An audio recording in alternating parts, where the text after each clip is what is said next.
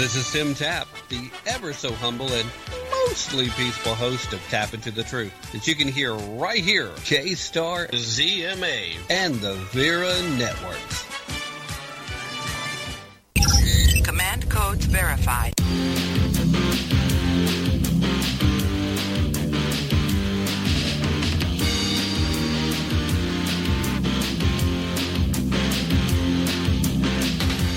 USA is at a crucial stage.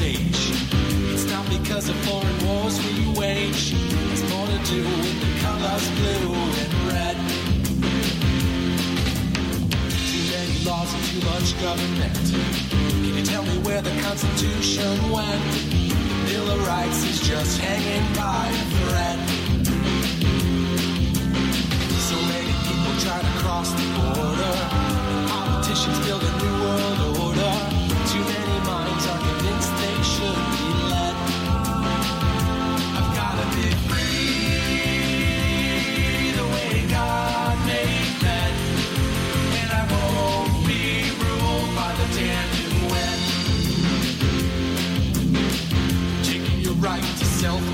They say you're safer, but they don't make sense.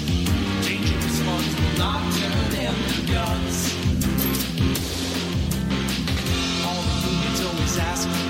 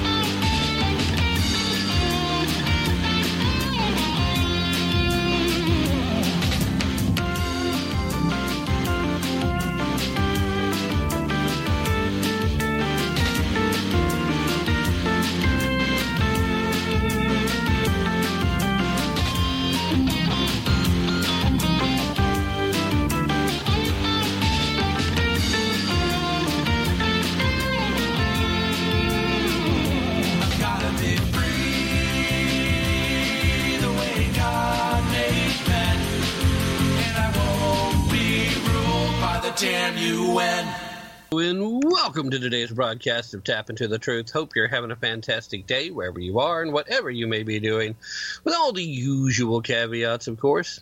With you as always, I am your ever so humble and mostly peaceful host, Tim Tapp, coming to you live from historic Roane County, Tennessee. And we are live tonight. It is Friday. And if you are listening on WCED in Columbia, South Carolina, if you're listening on the lastfrequency.com, if you're listening on the Vera Network, if you are listening on the K Star Talk Radio Network, or if you're listening on ZMA Radio, thank you so much for being here live, taking the time to tune in, and I hope you'll stay with us for the full ride. Looks like it should be an interesting ride tonight as we are scheduled to be joined by Dr. Daniel Haller, MD. We're going to be talking about the No Surprises Act and why he, as a physician, has filed a lawsuit against it. Uh, a little bit later, we'll be talking about uh, talking with Dr. Carole Lieberman, and we'll be discussing the ins and outs of the psychological secrets that may be revealed from the Nashville Shooters Manifesto, presuming we ever get to find out what's in it. And then in the second hour, we are scheduled to be joined by one of the heavy hitters in conservative talk radio. She is a firebrand. She is a voice that you know all too well. No matter how you feel about Fox right now, you have definitely listened to Judge Jeanine Pirro. She's scheduled to join us uh, talking about her brand new book, Crimes Against America. I got to peeking at uh, the schedule, and, and the last time she was on, it's been nearly three years. Not quite, but almost. And I'm thinking to myself, why can we not get Judge Jeanine on more frequently? Uh, definitely uh, worthwhile. So we'll definitely be looking into uh, what should be a very good evening. All right, so before we get into any topics whatsoever, I definitely want to talk to you a little bit about one of tonight's sponsors. We'll start right off, right out the gate, talking about 4Patriots. After all, 4Patriot is our first flagship sponsor. They are still uh, growing the relationship there. And I want to thank you guys for that because I actually was on a call with Eric over at 4Patriots earlier this week, and we were discussing about strengthening the partnership and doing some new things. And that's not because of anything I'm doing. It's because of you guys. You you hear me promote it. You're using the links from the show. You're using uh, the promo code from the show, and it's letting them know that you guys are not just making these purchases to be prepared, but that you're doing it utilizing the codes available from here. So thank you guys. I appreciate it. it. it. means a lot to me. I can't take any of that credit. That's all on you guys. And I want you to continue to do exactly that. No reason to stop, if you know what I mean. All right, let's uh, get started before we uh, move on to our first guest, which is just a few moments away. Let's take a look at what is clearly and easily uh, the most important news story of the day, even though uh, the left and the media are going to try to downplay it and act like, oh, this is all the Republicans being very bad. Oh, they're so bad. They're they've got a gun to the head of the American public. You see, obviously, you know what I'm going to talk about. The debt ceiling talks. They kind of put on pause this afternoon, and today being Friday, of course, because the Republican negotiators they walked out. They're like, nah, Nah, nothing's happening here. Now, they came out, they said that the White House was making unreasonable demands. Now, I have a feeling I should like do a Deadpool sarcastic shock look, but that doesn't work so great on radio, so I'll just go, oh my, say it's not so. Anyway, Republican Representative Garret Graves, uh, guy who was tapped to lead the negotiations on behalf of the Republican Party, he was quoted as saying, until people are willing to have reasonable conversations about how you can actually move forward and do the right thing, then we're not going to sit here and talk to ourselves. We've decided to press pause because it's just not productive. Then he also added that he doesn't know if the talks will resume over the weekend. One would think that the Democrats might make an effort because it's all for show anyway we had a series of the more progressive Democrats in the Senate uh, send a letter to Joe Biden saying, no, don't negotiate, just use the 14th Amendment. Well, I got a spoiler alert for you, you crazy Democrats.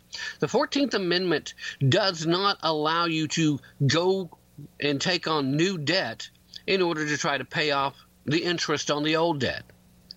It does say that all of the debt of the United States of America is actual, true, and real debt. It does.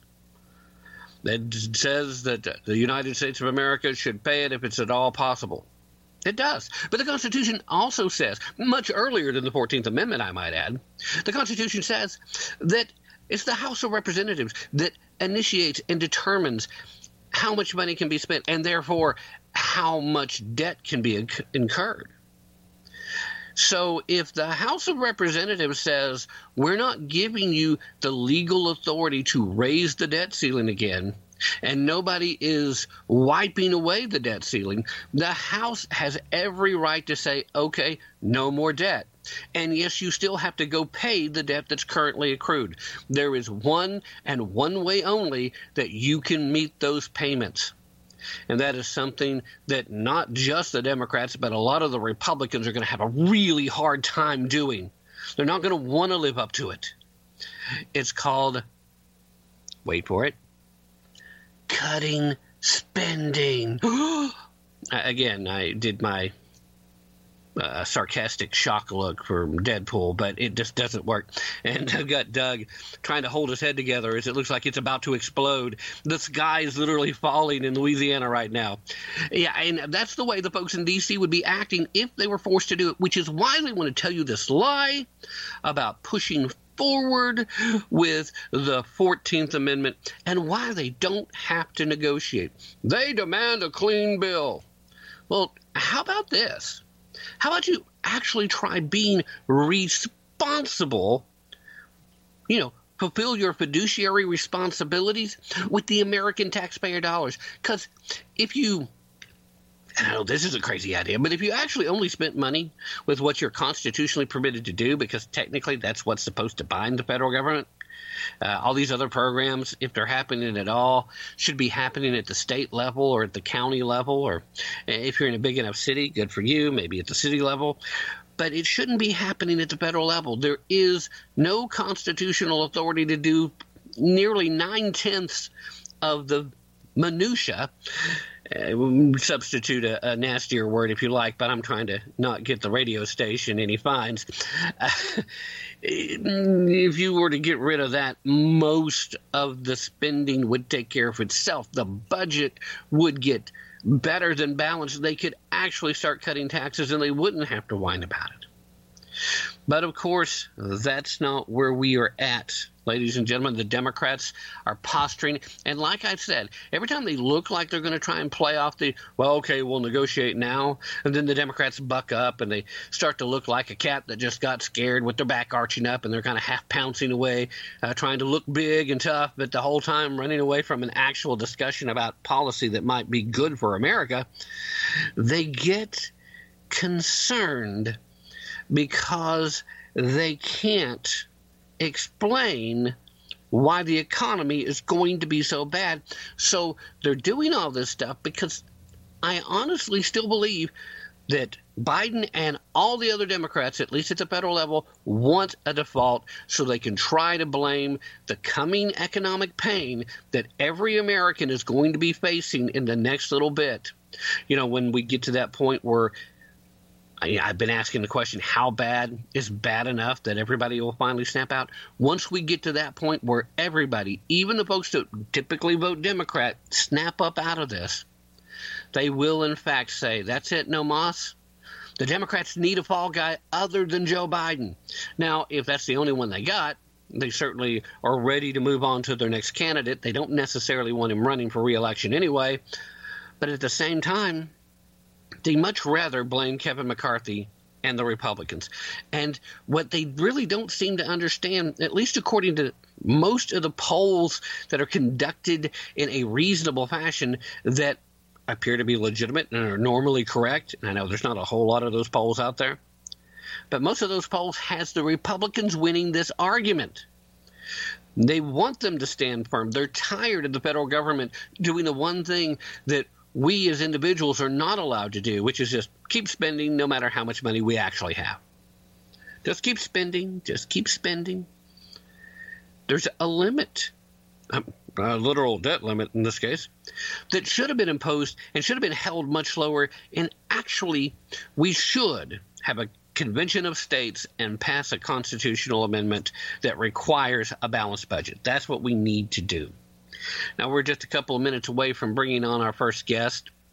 And before we transition into that guest, I do want to go ahead and mention, just for the record, I talked about how excited I was how things were going with 4patriots.com.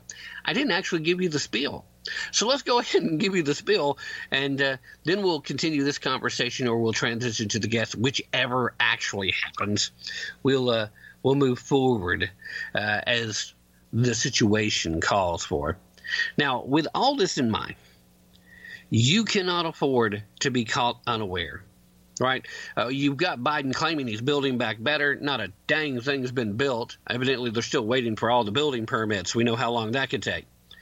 As a result of failing infrastructure, especially the electric infrastructure, you could find yourself in a rather perilous position. If you happen to be one of the millions of Americans out there that relies heavily on medical devices to help you safely get through the night, you can't afford for the electricity to go off without some kind of advance warning.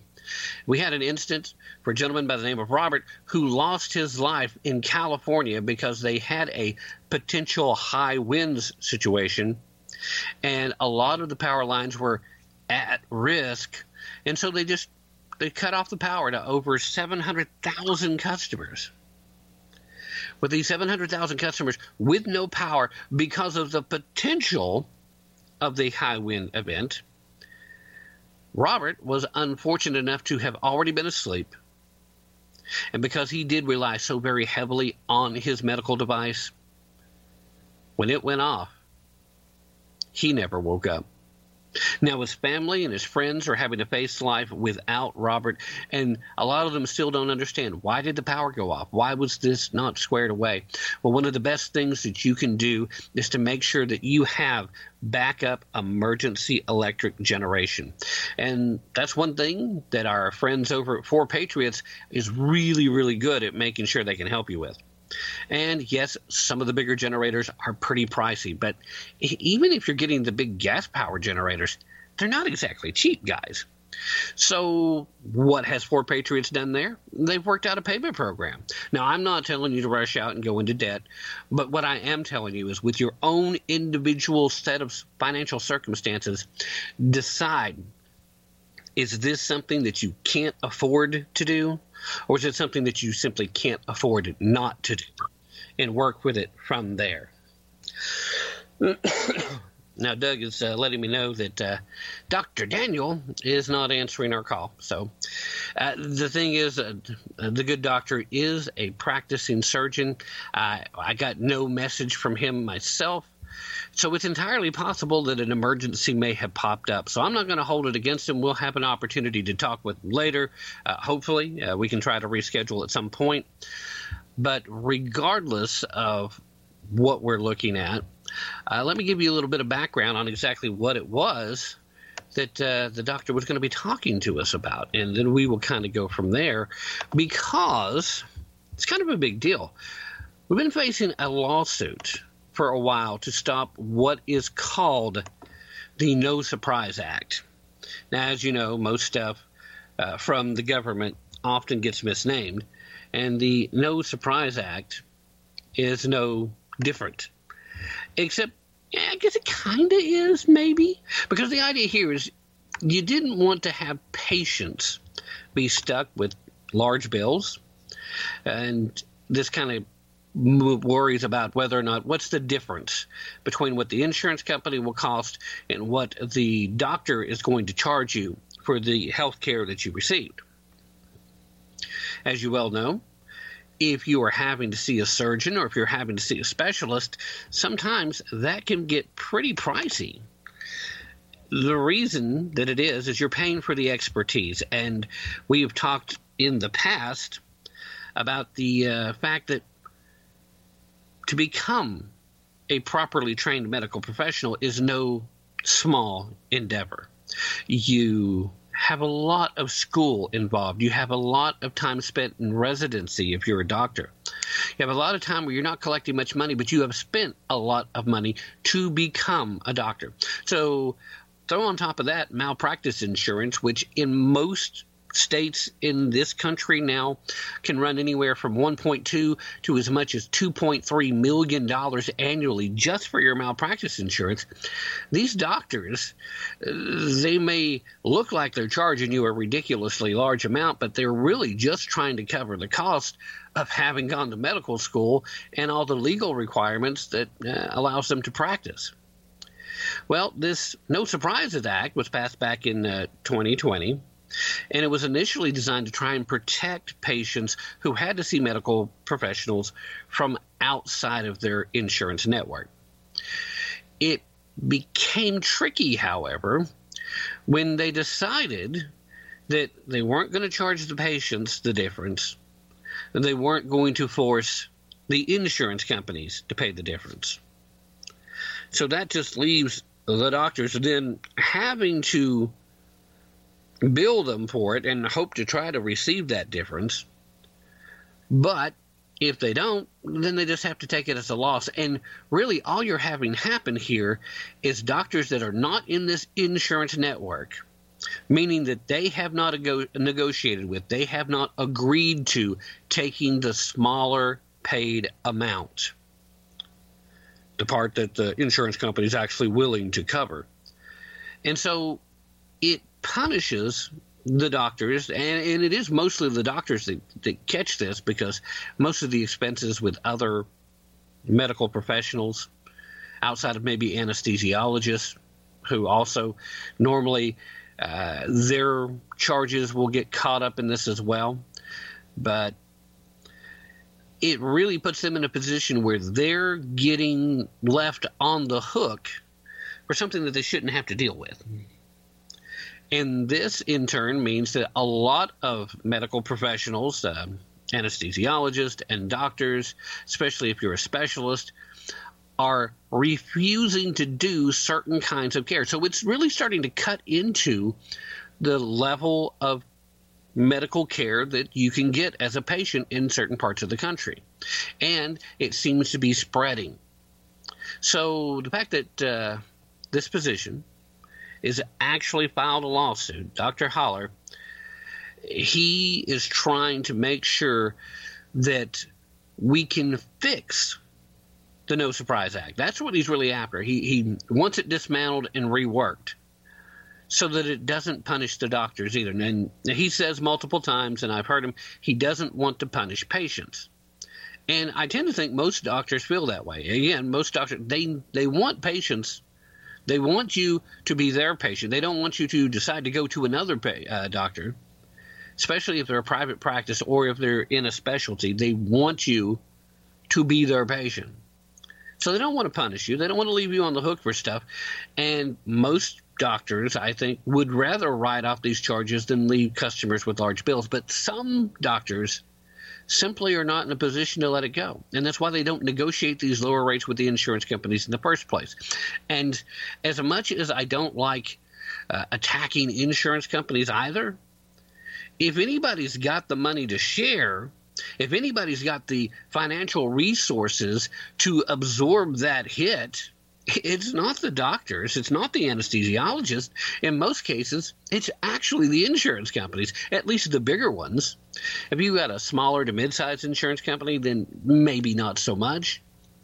But the the big five insurance companies, their profitability is in the millions most of the time.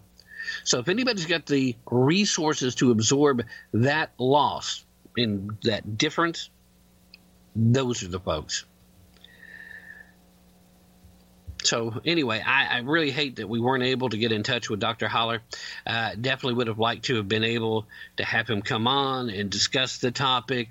And I was also going to talk very briefly towards the end of the conversation about his thoughts with the uh, how the debt ceiling negotiation is ongoing and how that's going to affect Medicare because Medicare is one of the things on the table that can be affected because the Biden administration has made it clear, and it's very similar to what we saw with the Obama administration when they decided, okay, here's a government shutdown. So here are the things we're going to pick and choose. And here are some of the things that actually are supposed to be paid anyway, but we're not going to pay them so that we hurt people. So you'll be mad at the Republicans for letting the shutdown take place, even though it was their decision, their choice. The Democrats did that.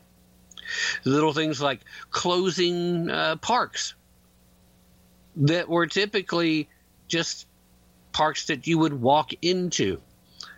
You know, I'm not talking about uh, national parks. Now they shut some of those down too, where you have to have park rangers and the whole nine. I'm talking about some of your uh, uh, parks like the Veterans Memorial and things like that, where you basically just kind of walk through. Just put a little uh, barrier up on the sidewalk. Nope, you can't walk here. Literally all you have to do is walk around the barrier and you could go on in anyway, and nobody's going to stop you. They wanted to act like that's some big ridiculous deal because they want you to think the other side are the bad guys. Now, you don't need me explaining that part of it to you, but what you need to understand is that the media is going to tell you something different. Again, most of you guys, if you're regular listeners to this show, you already know that. I don't have to tell you that either. But just in case some lefty accidentally dropped by the show, or some middle of the road person that's looking for an alternative voice so they can hear something other than the mainstream legacy media? Maybe they've never heard this before. And if they haven't, then they need to hear it. So if you happen to be one of those folks, then welcome aboard and understand. One more time, as I said earlier, the Constitution is clear. Congress gets to control the purse strings, in particular, the House of Representatives. If they tell the executive branch they've got no more dollars to go play games, if they tell the executive branch that you've got what's been passed and that's it, and you're not allowed to go incur more debt, then you can talk about the 14th Amendment all you freaking want to. That's fine. That's good. You do that talking, baby. I don't care. Talk to the cows come home. Talk to you turn blue in the face. Talk to whatever, whatever, whatever. Do your thing. But at the end of the day, it is just talk. What really should happen is if they don't budge, if they don't make that change, then what has to happen is the executive branch has to decide where they're going to make cuts in all their pet projects, things that are not constitutionally valid for them to be doing in the first place, in order to meet what is required and to pay for that debt that has been incurred.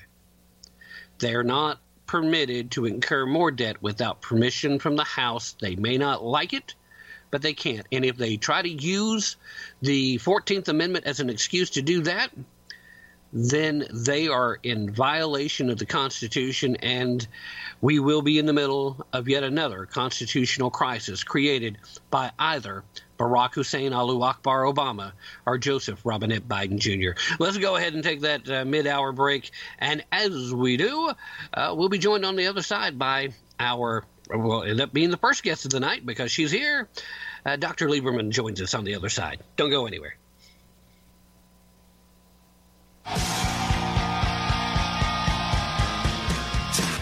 Hi, this is Derek Kenny, and you're listening to Tap Into the Truth.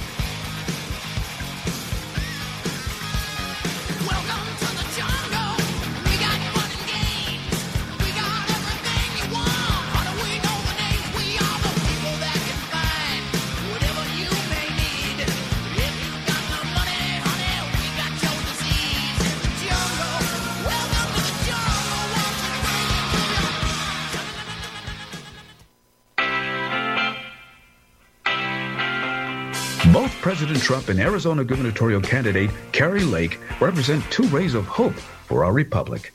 Hello, I'm Ron Edwards.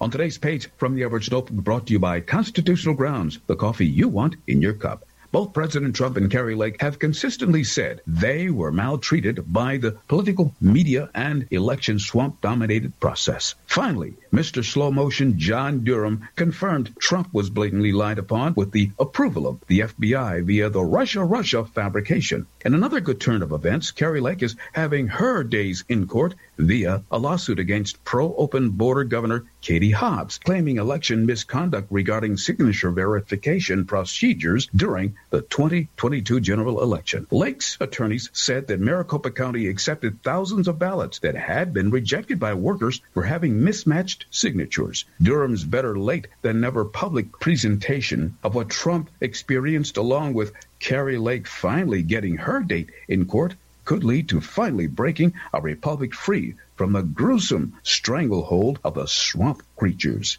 If we continue to vigorously take the offensive with the goal of reinstating authentic constitutional law and seek providential guidance, victory is supremely possible. Let's do this. I'm Ron Edwards.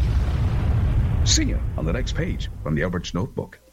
Second Skull is a protective headgear company with a patented line of impact reducing products. At Second Skull, we focus on head protection as our only priority so that we can be the absolute best at it. Second Skull has protection for every sport and for every athlete. These products are patented and proven. Second Skull is a protective headgear company. Constitutional Grounds, the hot air roasted coffee that produces a smoother, richer, healthier, and less acidic coffee. Our unique hot air roasted coffee has a most delicious taste that everyone is raving about because you want the best. Constitutional Grounds is the coffee you want in your cup. Simply go to theronedwards.com and click on to the Constitutional Grounds coffee display to make your purchase. Constitutional Grounds, the coffee you want in your cup. Hi, this is Matt Fitzgibbons at PatriotMusic.com. If you share my passion for the simple but timeless principles that made our republic great and you like rock music, check out my five albums and videos on American history at PatriotMusic.com. You say gun control is using both hands. I've gotta be free the way God made men. And I won't be ruled by the damn UN. Hi, I'm Dr. Carole Lieberman, a Beverly Hills forensic psychiatrist, and you're listening to Tim Tapp and Tap into the Truth.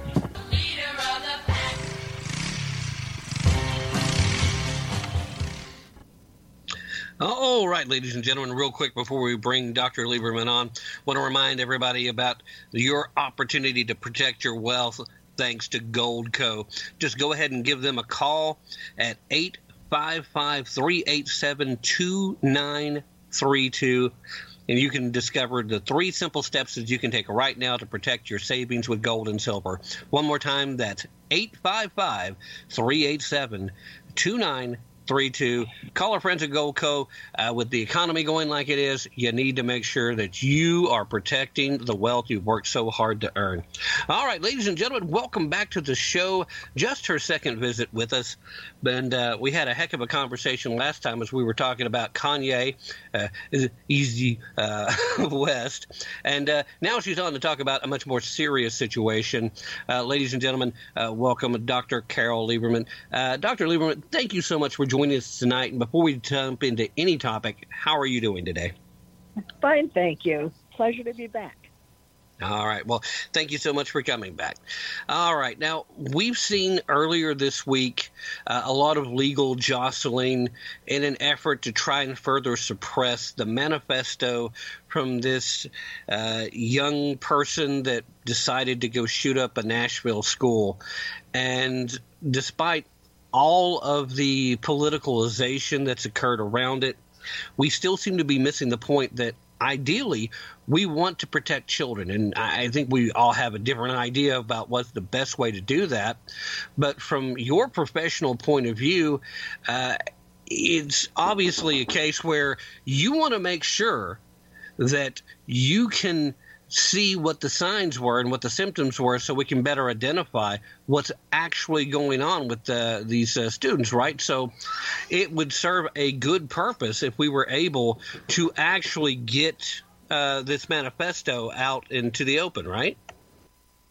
Yes, absolutely. Um, you know, it's so it's it's been taking so long, and there are all these fights, as you mentioned, there are all these lawsuits and so on to get the manifesto released, and um, the, number one reason why it should be released is because we need more transparency in our government altogether. So that should really uh, just be the bottom line, and it, it, they shouldn't be still haggling over it.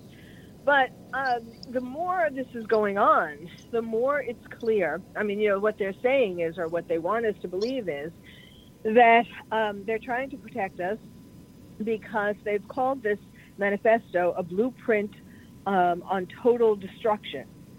So we are led to believe that the reason why they don't want to release it is because they don't want to give this blueprint to other people who might be thinking of shooting up a school you know, because she did Audrey Hale. Certainly does seem like um, she was very detailed, you know, and there were so many writings, not just a manifesto, but she left so many other writings as well. And clearly, she had been working on this for months, and clearly, it seems like she was um, making things, making plans in a very detailed way. So yes, you know, we don't want people copying her blueprint, her very detailed blueprint, but um, but really, you know, I think that there is a more, a deeper reason, a darker reason, and that is because she was trans. Um, they don't want to offend. I mean, you know, this is the whole Biden administration. It's trans, it's trans America, right? And Right. so they don't want to offend any trans people, and uh, because presumably, you know, what I think she had in there. Um, is you know it was a a targeted attack. It wasn't just that she picked any school to attack, and uh, although she did have some other school also in in mind, but um, but this was a school that she went to as a little girl, and clearly there must be some um, anger, some resentment towards things that happened to her in that school. Probably, you know, I don't think when she was that little that she was thinking about trans, you know, uh, or becoming a boy, or Um, but there might have been things that happened, like where because it was very religious, where maybe they wanted her to wear a skirt instead of pants, or I, you know, I don't know what the specifics are, but certainly uh, it seems like it would have something to do with their attitudes um, towards trans people.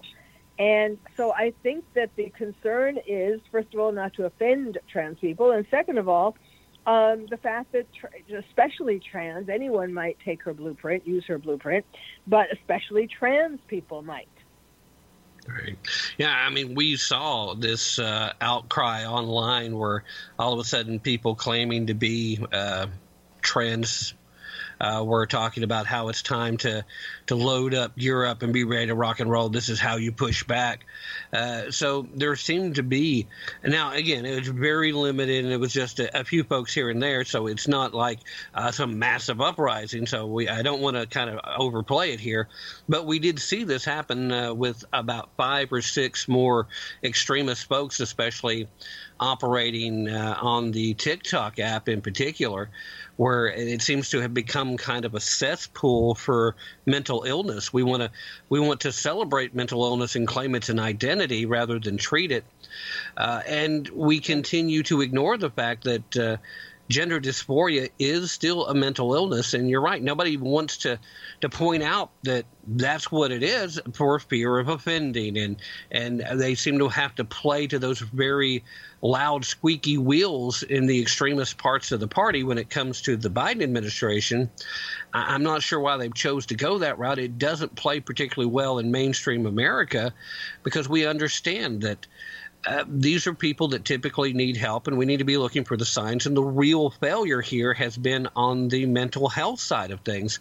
Uh, there's such a stigma attached with saying mental illness, though, uh, and I try to point out that okay, well, if you're somebody that suffers from a mild form of, uh, oh, now, I'm trying to think of the. Uh, the word here, uh, and it just escaped me right in the middle of being on the tip of my tongue. But you know, you, you have your uh, habits that you have to follow. Uh, it's it's not. Um, you're still fully functional. It's not interfering with uh, too much. Doesn't even draw that much attention to you. But you have a very mild case of obsessive compulsive behavior.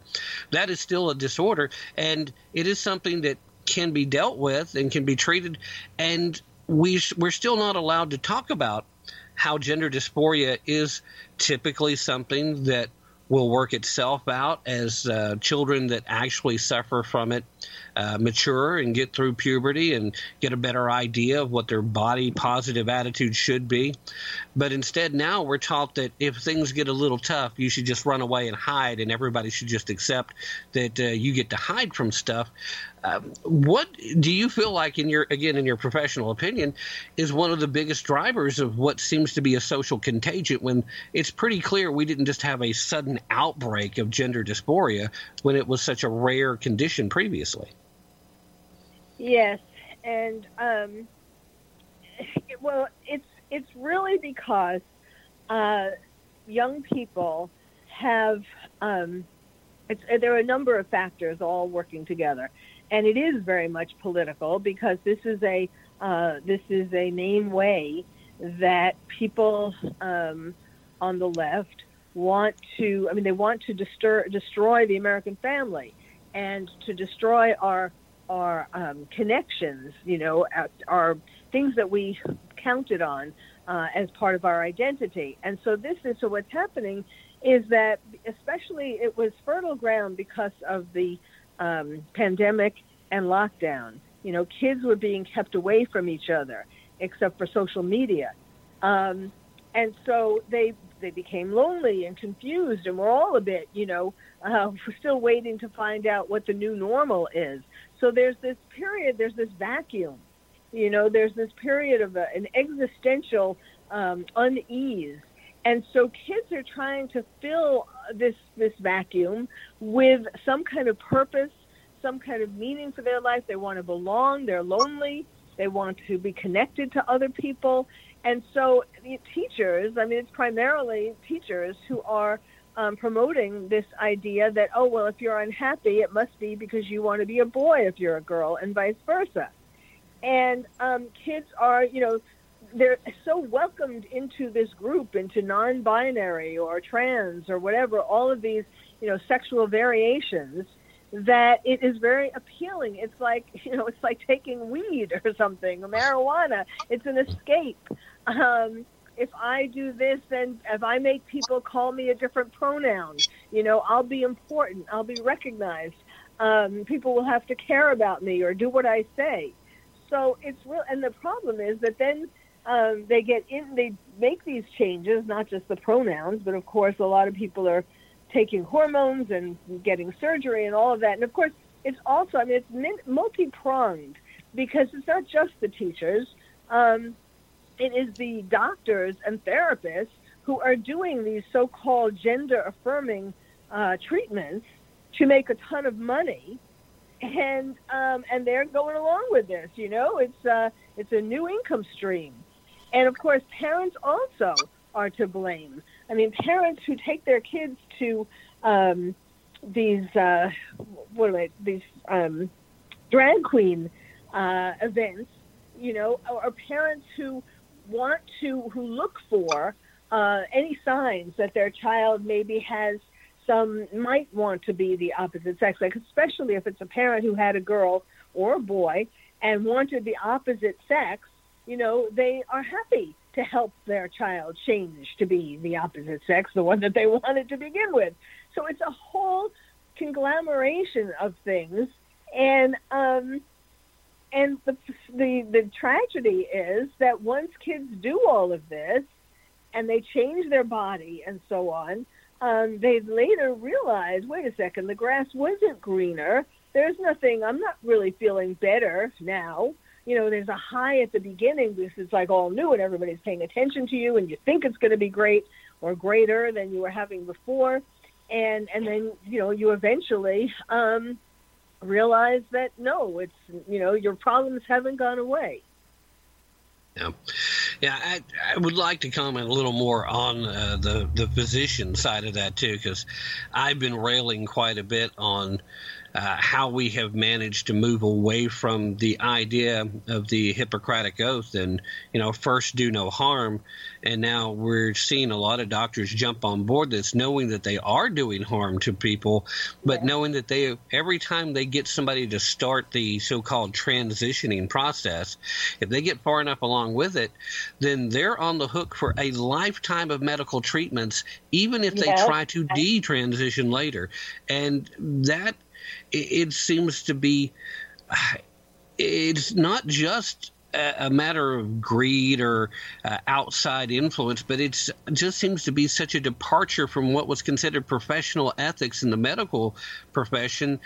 It, is there a pushback by any significant number of doctors and psychiatrists and psychologists that you're aware of that's trying to to reestablish the idea that we at least shouldn't be doing this to minors?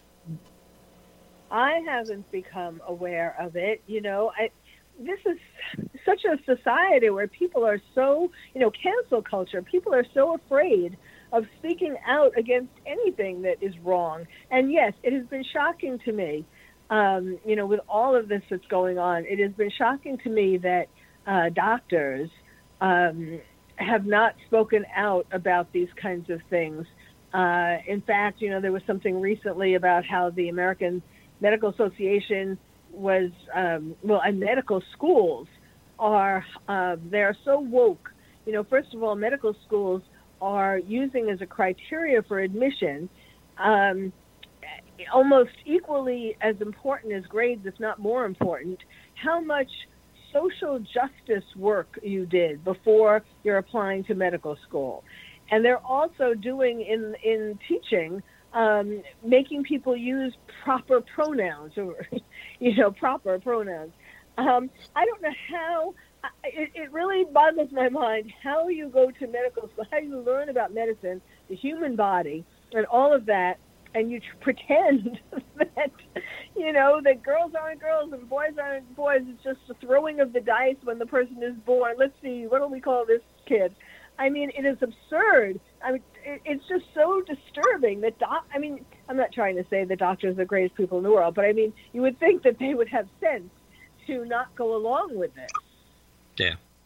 I I mean, again, that's what leaves me scratching my head. I, I've been fortunate enough to uh, only have to deal with doctors who were very good at what they did and were grounded in trying to make sure they provided the best care that they could and didn't want to let politics enter into that office space or the examination room between me and them. And and unfortunately now unless you're uh, 50 years or older there's a really good chance that that's just not the experience you get anymore. And even if you are over that if you have to go find a new doctor which most of us do about that time because the doctors we had have either retired or have passed on themselves. We're not getting that experience uh, there anymore either, and it, it's just it leaves me scratching my head. But uh, circling back around to this manifesto, because obviously that's kind of where we want Sure, uh, we sprung board into this uh, conversation from. And, Yes, yes. and I- I, I think it's a mistake not to talk about the trans part of the issue because that's obviously why the Democrats uh, politicized it is to a gun control issue, and while Republicans were trying to make this about a mental health issue, when in truth uh, we probably ought to to dig deeper and get to this point. And that is the one thing that this manifesto would really help somebody who's a trained psychologist or a full blown psychiatrist to be able to delve into what was really going on in their minds because you get a look at their own workings. And and I get the argument that, oh, well, if it becomes public, blah, blah. And of course, what the school's been uh, saying when they filed their lawsuit that uh, that there are things that are of a personal nature. And to me, it kind of sounds like they just don't want people to know how detailed uh, her uh, map work was of the school. I remember just watching the video and thinking that this lady who thought she was a guy has probably played way too much Fortnite and had way too much time to think about this because she literally looked like she was trying to play a video game more so than anything, at least What- to me. Go ahead. Well, yes. You know what's so interesting? Um, first of all, there aren't many. It's a very small percentage of women mass shooters, and Right. um, but but she really did have. There's a profile um, that I have developed about the you know from studying all these cases of mass shooters, school shooters, and other mass shooters, and the profile is the person grows up in a dysfunctional home and she did she did that because she was uh, very much at odds with her parents. They were super religious, and they were um, uh, against guns and so on. So she, you know, there was this tension. And then the um, future shooter is either bullied or ostracized at school, and she was. And then th- they have psychological problems that are either um, untreated or insufficiently treated. She had, uh, she's reported to have had high functioning autism and depression, and we know she was suicidal because she was looking for uh, suicide by cop. Um, and they say that she was treated by a doctor. Well, you know, I don't know what kind of doctor, but you know, whether it was a psychiatrist or a family doctor or what, but whoever it was was, not paying attention and not treating her uh, sufficiently. Then also, obsession with violent video games.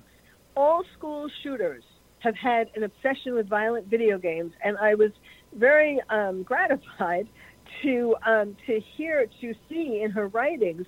She talked about how she binged on video games. Now we know that she's not talking about. Um, you know, most video games are violent, so it is very likely that she's talking about binging on violent video games.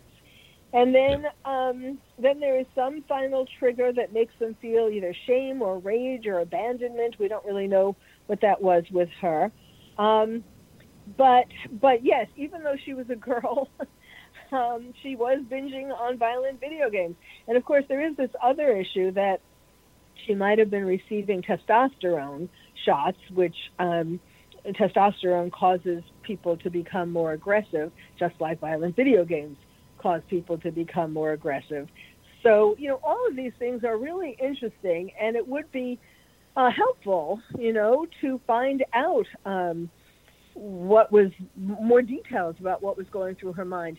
It's also interesting that I'm sure you looked at the uh, warrants that the police had when they went into her home to look for whatever she had, you know, um, and so there they list the different things that they found: the manifesto, these um, journals, uh, drawings, all kinds of guns, more guns. Um, and you have to you you you've seen photos or videos of her house, and it's not a huge house. It's just mind-boggling that her parents never found any of these things, especially the warrant lists that they were found on shelves or in a drawer. I mean, they weren't in a safe. Yeah. Yeah, just kind of out there to be seen. But, you know, I think in a lot of cases, too, there's such a disconnect sometimes between parents and their kids, especially when their kids are in some kind of trouble. They would rather try to hide from it and pretend like everything's okay. Uh, and obviously, it, it just doesn't help. Uh, you, you have to be involved. You can't ignore it. That much is clear. Uh, Dr. Lieberman, again, thank you so much for joining us tonight. Your insights are fantastic. want to remind all the listeners that if they're not already, they need to be paying close attention to Dr. Carole's couch over on voiceamerica.com, and they need to be listening to the Terrorist Therapist podcast. Uh, before I let you go, uh, if there's any other websites or if you're inviting folks to follow you on social media, please uh, feel free to share anything you'd like to right now, including social media handles, anything like that at all. Sure, sure. Um, well, my Twitter is at Dr. Carole MD, which is D R C A R O L E M D. And then I have a website, uh, Expert Witness Forensic Psychiatrist.com and terroristtherapist.com. All right. Uh, Dr. Lieberman, I look forward to our next opportunity to get back together, and hopefully it will be involving something that we can at least have a positive spin on rather than how dangerous this is. Thank you so much again. Uh, keep up your great work, ma'am, and uh, Godspeed to, to everything you're doing. Thank you. Thank you. All right, ladies and gentlemen, that was Dr. Carole Lieberman, MD. And uh, yeah, seriously, check out Dr. Carole's Couch. You can find that over on voiceamerica.com. And she is the host of the Terrorist Therapist podcast, which can be found just about everywhere that you uh, listen to podcasts.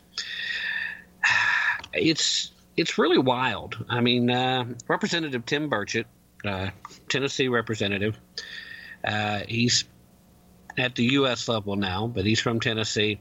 He's been calling on law enforcement to release these writings. The uh, Tennessee state legislature, the Republicans as a whole, came together just the other day and said that uh, if you want us to pass any type of gun control legislation, we need to know exactly what was in this so that we know if it would help or not. Now, they're using that as a leverage chip. And this is one of those cases where generally I like Governor uh, Bill Lee. I, for the most part, I do. But he's been calling for red flag laws since this event happened. And then we had the insurrection at the state capitol when some Democrats decided they wanted to yelp about gun control and, and get a megaphone down and lead and get themselves dispelled and then immediately sent back by virtue of the city councils, the, the districts that they represented, chose them to be the interim until they have their special election. But uh, despite all the theatrics, uh, I really, really can't side with uh, Governor Lee on this just because there is no way, just no way, to pass a red flag law that does not interfere with your constitutional rights and it certainly intervenes with due process. And these are two things that Democrats desperately want to get rid of. And that's why they hate due process from the beginning. The very notion that you're innocent until proven guilty, they can't handle it. They just can't. They don't like it. They can't deal with it. Why? Because they want to be able to accuse you, lock you up, hold you indefinitely, and have nobody challenge their power. They want to live in a police state, and they have gone a long way in recent years of making that happen. It's not fair, it's not right, but it's also up to us to correct that problem. We still have the opportunity to do it at the ballot box, but if we don't get it done soon, the ballot box won't get it done. Please, we have got to take care of it before it becomes that instance where, uh, you know, where we have to refresh the tree of liberty. you, you know what refreshes it, right? The blood of patriots. We don't want to have to do that. I hope that we can avoid it.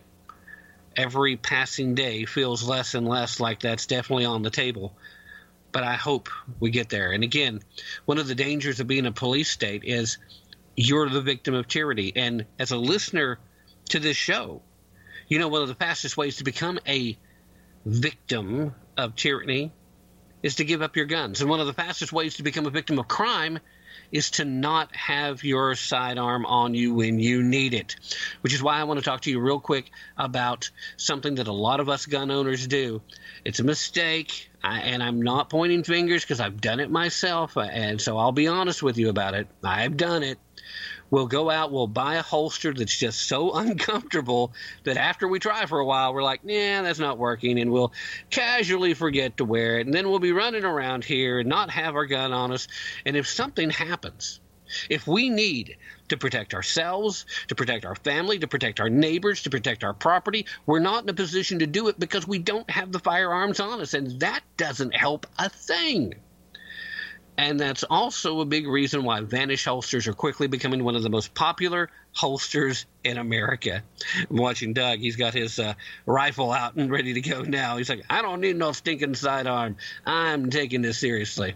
But for those of us that are carrying our sidearms, uh, and it's, well, we should, it's our right, after all. The folks that have purchased Vanish holsters are swearing. There's thousands of their customers that say it's the most comfortable holster ever. And it's fantastic because it saves you money. These things are actually designed to, to fit about 99% of semi automatic handguns. So you got that going for you. You don't have to wear a tactical belt, so you got that going for you. And it's also designed so that you can carry in multiple positions, meaning that if you're not comfortable carrying it in one position, but you are comfortable in a different position, well, there you go. That's why so many people think it's the most comfortable holster ever. Makes sense, right? All right, so here's what you need to do. Uh, you have to go visit the fine folks over at Vanish Holsters. And how do you do that? Well, that's easy. You just go to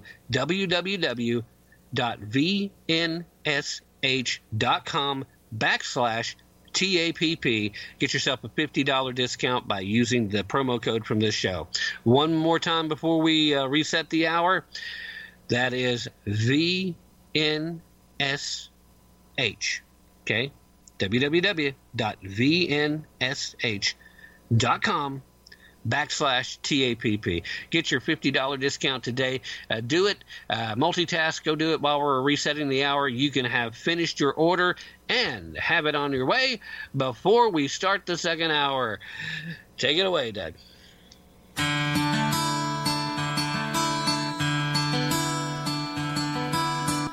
This is Matt Fitzgibbons from PatriotMusic.com, and you're listening to Tim Tapp and Tap into the Truth. The rain's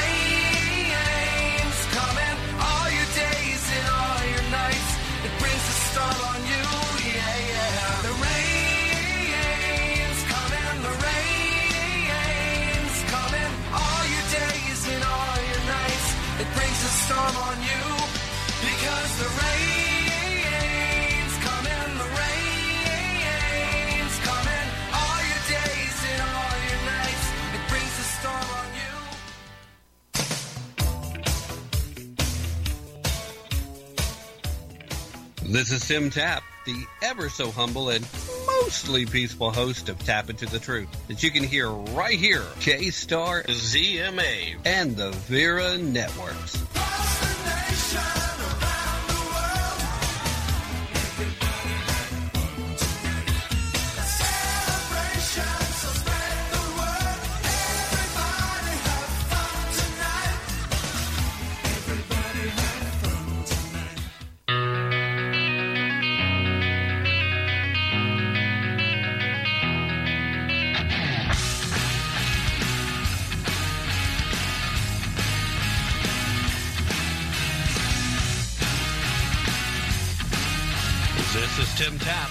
Of Tap Into the Truth.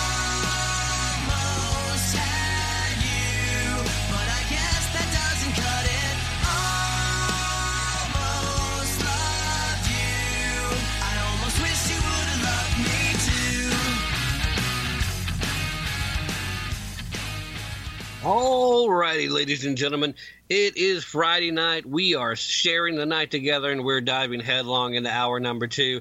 And glad to have all of you along for the ride. Thank you so very much for being here, as always. I do greatly appreciate it. Now, if you missed uh, Dr. Lieberman back in the last hour, that was just a few minutes ago. If you're joining the live show a little later, I recommend you go back and uh, give us a listen to the podcast, which we'll have up a, a few hours after the show goes off the air tonight. And uh, while you're there, be sure to check out all the other uh, great podcasts we've got throughout the archives where we've had great guests on over the years. Some of them you may have never heard of, and some of them you may be thinking, wow, how did that guy get these folks to come on the show? And we're probably going to have a minute like that here in just a few brief moments when Judge Jeanine Pirro is, is scheduled to join us. It'll be just her second time on the show, and uh, looking forward to having her uh, back with us. Uh, obviously, lots to talk about, and uh, we're going to be talking about her new book primarily. And uh, I, I probably not appropriate to discuss too much about the controversy going on over at Fox, because if I ask her, she might get offended. I doubt it, but should definitely be in a position where if she answered the questions, it would be messing with the folks that she works with. So I can't do that. So anybody who wants me to do that, sorry guys, I can't put her in that position or she won't ever come back. And and you wouldn't want to be in that position, right? I mean, eh, nobody would want to. Besides, there's plenty to talk about with the book, and that's what we'll do. Before we go into any other topic, though, and I will talk briefly about a topic before we bring her on, I do want to remind all you fine folks about what is going on with our friends over at 4patriot.com. Now, we talked about the solar generators back in the first hour. Need to talk to you about the emergency survival food kits right now because – you never know when those things are going to come in handy. You just absolutely do not want to end up not having them if something bad happens for an extended period of time. And you just you never know exactly when these things are going to be what's what's the good word? Life saving. Yeah, that's right. Uh, first and foremost, when it comes to Four Patriots, we got a ton of different meals available, so you get to rotate out. You don't have to run the risk if you are having to live on them for a while uh, of being burned out. They've just added some brand new desserts as well. A lot of great stuff. So what I recommend you do is go visit 4patriots.com and then look at the whole site Look at everything they've got available, and whatever you may find, you can use promo code TAP T A P P to get yourself ten percent off whatever you order. And that's a fantastic deal, no matter how you cut it. Obviously, the more you order, the more you're going to save, right? But even if you're just buying some little something, 10% off is nothing to sneeze at, not in the Biden economy. So let's not overlook it. One more time, go visit 4patriots.com. That's the number 4 patriots.com. Use code TAP, T A P P, at checkout. Save yourself 10% on stuff that you need to be prepared for when life throws something crazy your way. All right, I'm taking a quick peek at the time so that I don't get carried away too much here.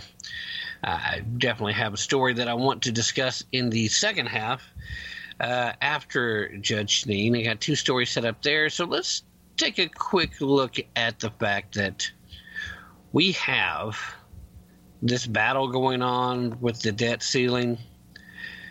Stocks tanked when the Republicans walked away from the negotiations. But for the last little bit, or at least for the past week, probably the past week and a half, since the Biden administration has made no apparent interest whatsoever in trying to come to an agreement with the Republicans, who control the House of Representatives, thereby controlling the purse strings and have every legal right to say, sorry, Joe, you can't go incur more debt to service the current debt. Figure out how you're going to pay for it out of the programs you already have approved. If you do that, that would still be constitutional. But you got several banks, especially some of the bigger banks, that are now kind of creating a bit of a war room, preparing for what's going to happen, because that's the other shoe that's going to fall. We're constantly being told that uh, most of the, the mid sized regional banks are going to be okay. But that's only if nothing bad happens. Most of the smaller banks are already in trouble. The big banks know that they get in trouble if there's a cascading effect with the regional banks. So, veteran bank executives, they're meeting with senior lawmakers, of course, because uh, they have to try to influence them. And they're meeting with other federal officials. And all this as the government gets closer and closer to what they're calling a potential debt default. And again, I'll remind you, there doesn't have to be a default. They just have to start cutting spending so that they can pay the debt.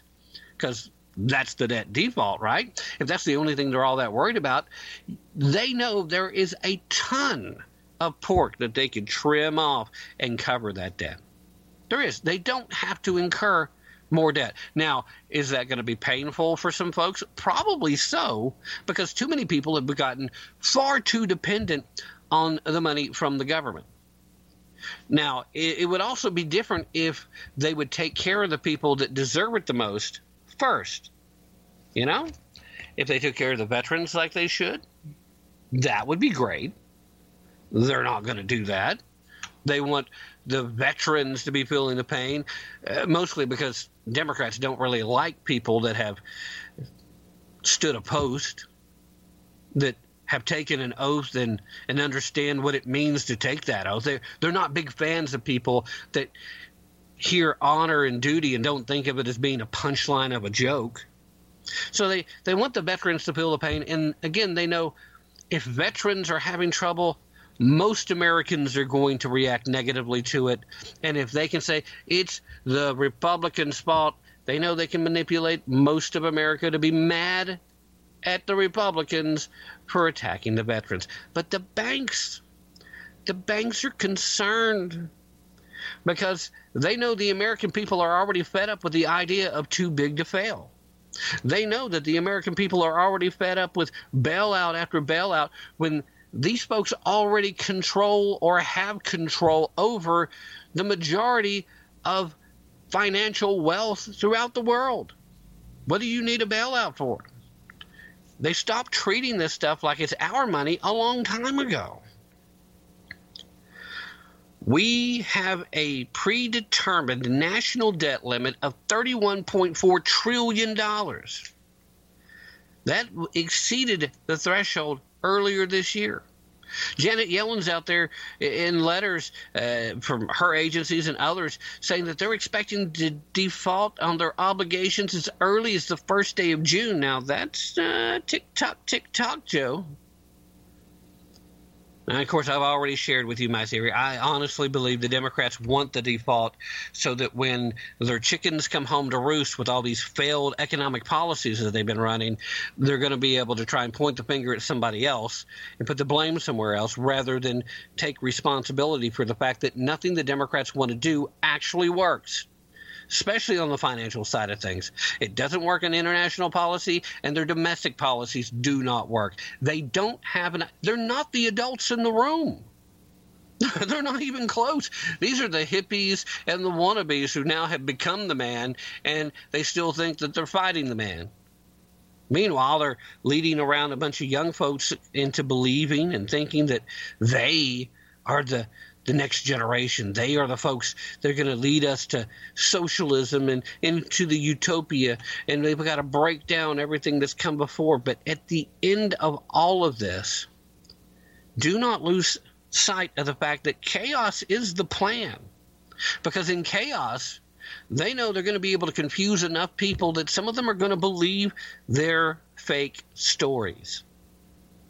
They know that they're going to be able to to elevate folks into thinking that oh well see it really was the republicans fault because you know we would have gave them a, a clean debt ceiling bill.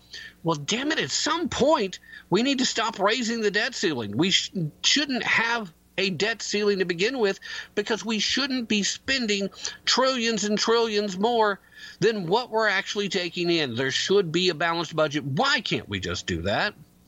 Why can't a government that does not have a problem in receiving taxes that does not have a problem with the income it receives, why is it that we have a government that brings in plenty of money to fund the programs that they're doing, but they still want to do new programs? They want to take more and more of your money until eventually we don't have any money of our own. That is the plan. They already talked to us and several times have said the quiet part out loud. They believe that all the money is theirs and that we should just sit down, shut up, and be happy they let us keep any of it. You know, because they're too busy becoming millionaires and then cracking on trillionaires. They're too busy engaging in capitalism, but then talking about how socialism's the key. And yes, I'm looking at you, Bernie Sanders. I'm also looking at uh, uh, certain uh, Pocahontas, Miss Elizabeth Warren, Senator Elizabeth Warren. Of course, you know, at all due respect, she holds the title. I respect the office. The person holding it, very different story. But as we play these games, as we go down this particular game of chicken, make no mistake what they are thinking. They want a default. I, I'm convinced of it. It's the only thing that provides them any political coverage when, as we head into these next two years and into the presidential campaign, the economic pain that is about to hit so much harder than it has so far where it just it hasn't been bad enough yet but we are getting closer and closer when we see banks starting to collapse in large numbers instead of just a few around the edges like we've had so far one of the primary reasons why you should call our friends over at goldco get uh, get some of your uh, money into gold and silver because at least we know that those precious metals have never been worth zero you know that you've always had value there. The the U.S. dollar can become useless if these folks get their way. They're already working on it. Taking a peek over at the show producer, and I don't see him in the chair. Where are you at, Doug? I see the co-producer, Cajun Cat, uh, roaming around the studio.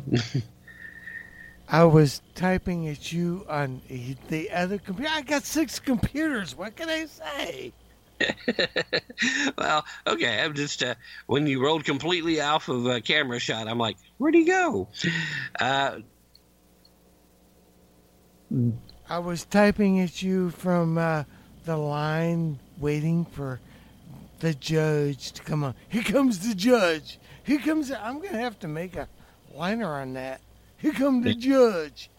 That would be great. Uh, so, do we have Judge, Judge Jeanine yet? No, not yet. Not yet. Waiting for her to call in. All right. Well, uh, hopefully we'll have her shortly. But in the meanwhile, I've got no shortage of rant on this topic, so I'll just keep ranting on this topic until we can get connected with her or reschedule whatever we end up having to do.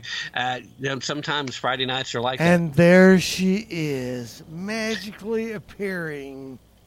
All right. Well, in that case, let's just go ahead and get her on the line. Ladies and gentlemen, welcome to the show.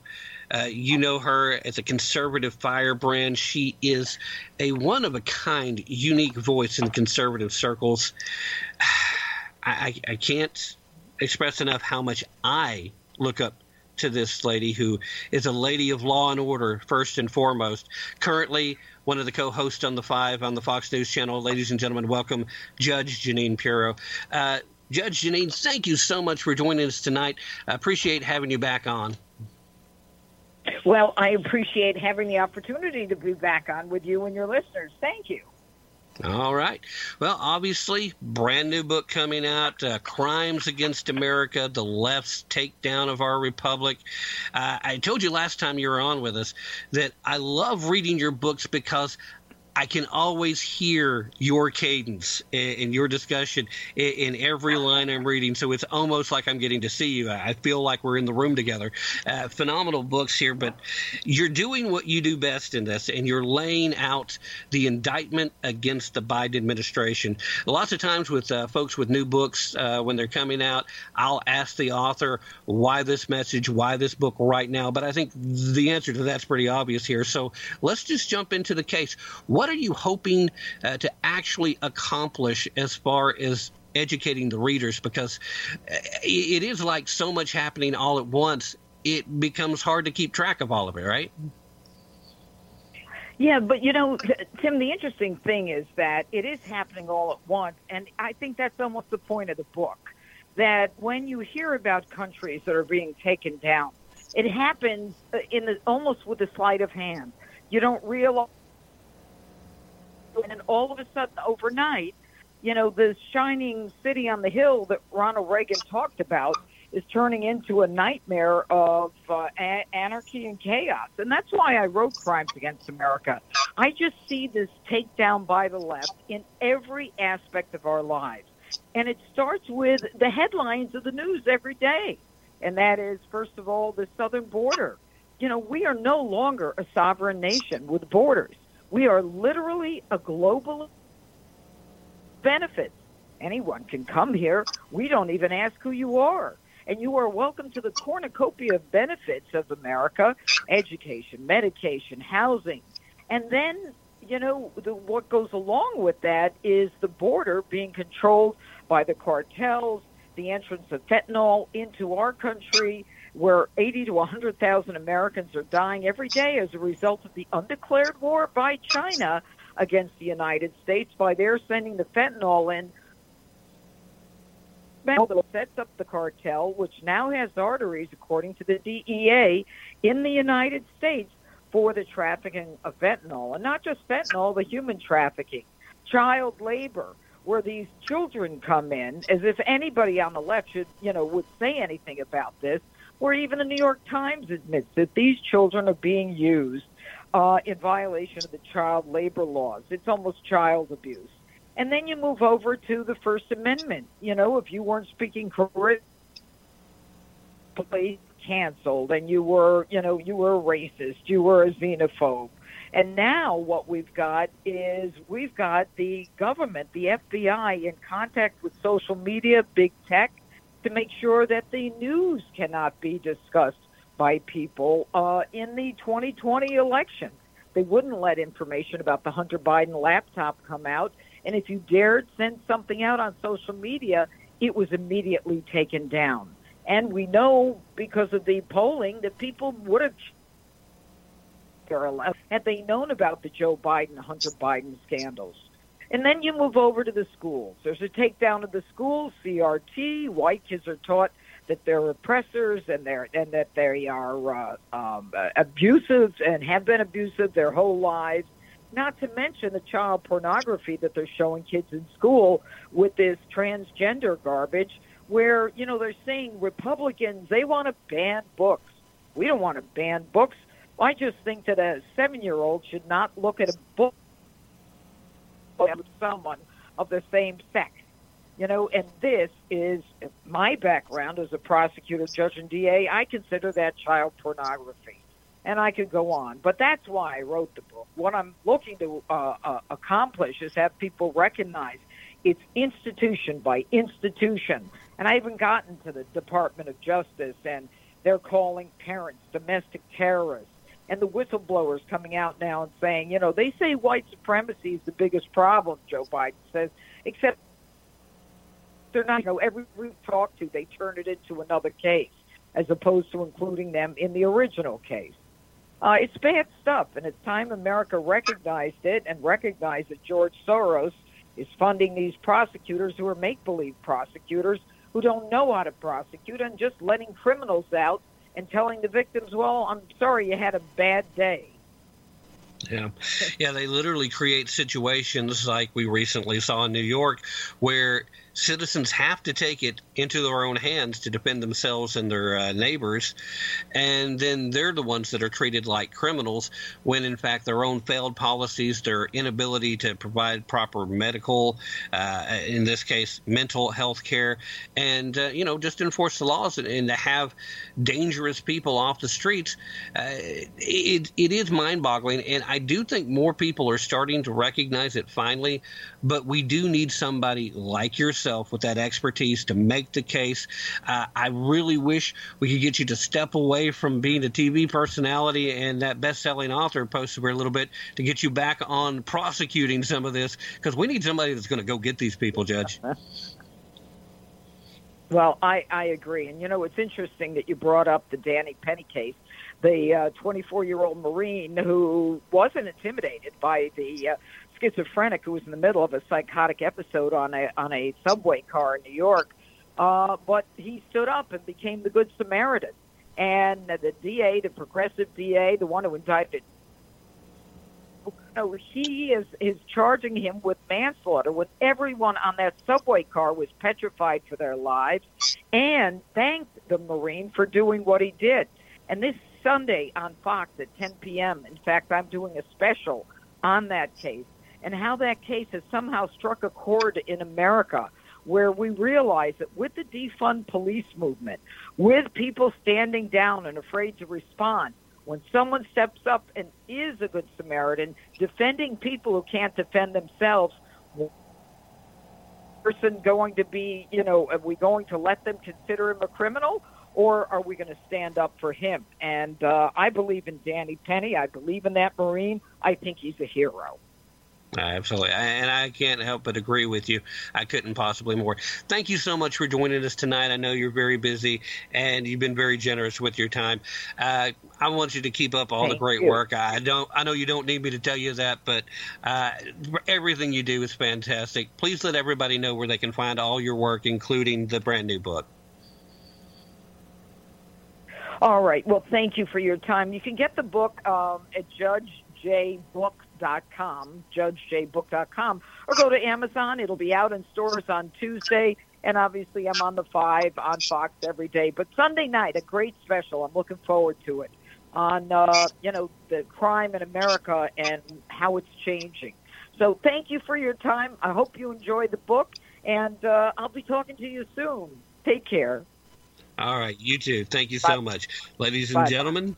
Judge Jeanine Pirro, and, and again, I can't emphasize enough how fantastic her books are. If you have not treated yourself to reading uh, any of her books, first of all, I have to admonish you. Shame on you. And it really is. I, I challenge you to read any of her stuff and not hear her cadence, and you can just feel as if she's there talking to you instead of it being a reading experience. At least that's the way I feel about it. I don't think I'm the only one who does. I love her stuff. All right. So, with that all being said, it is good that we take a long, hard look at crime in America. So I'm I'm looking forward. I haven't been watching a whole lot of Fox here lately. I have to admit, but I think I'm going to uh, make the time to watch Judge Jeanine's special on that. Uh, definitely, definitely worthwhile. That also leads me to wanting to remind you that regardless of how you feel about any one particular outlet, you need to find an outlet and support them. You do. Uh, we have some great folks like over at the Daily Wire. Uh, you've got the Blaze. Uh, you you've got other networks that are building up uh, along the same way where they have a digital presence. They're primarily online, and they're trying to make sure that they have direct access to you, where you're not dependent on uh, corporate support that you don't have to worry about sponsors being pressured into shutting them down. But they set up uh, memberships for that. And they have a, gr- a whole lot of free content that is. It should be daily reading if you're conservative at all. Find one of these folks and support them. These are going to be your outlets. Uh, be sure to pick up a copy of uh, Judge Jeanine's new book once it is available. Uh, like you said, right now you're still pre-ordering. It's next week that it comes out. Crimes Against America: The Left's Takedown of Our Republic. I'm very much looking forward to it. Uh, I, the last time I had any serious heat on social media where folks were liking and sharing whatever, it was a picture I posted when I got Judge Jeanine's last book in, and I posted it. So clearly, her message resonates with resonates with a lot of folks, as well it should. Because if you're not listening to Judge Jeanine, then you're even further out of the loop. She's fantastic. All right. Well, before we transition into our next uh, mid-hour break, which is what's next, uh, I want to take a moment once again to remind you exactly what's going on with our friends over at Goldco. I kind of mentioned them a little bit a moment ago, but I didn't give you the number again. Now we did back in the first hour, but here in the second hour, I got to do that again. because you may have missed it. You may be tuning in if you're listening to one of the platforms that we're broadcasting live on. And if you are, that number is 855 387 2932. Calling that number, you can learn the three simple steps that can uh, help you to protect your savings with gold and silver and other precious metals right now. Protect and secure your retirement, protect and secure your wealth, protect and secure your financial stability for yourself and your family. Use our friends over at Goldco. Definitely want to do that. They're great folks. Be sure to do it. And one more time, that number is 855 387 2932. And let's go ahead and take that mid hour break.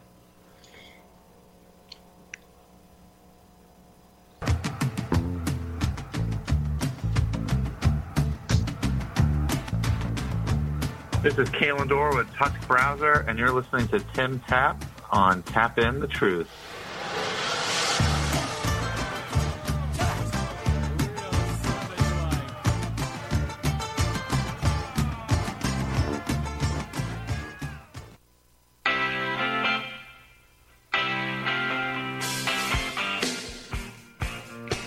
It's good that bold capital S with a hit Durham finally revealed what many of us already knew regarding President Trump being innocent of Russian connection, drummed up by Mrs. Clinton and used by legacy media and the FBI to try to destroy the good efforts of Trump to improve our republic.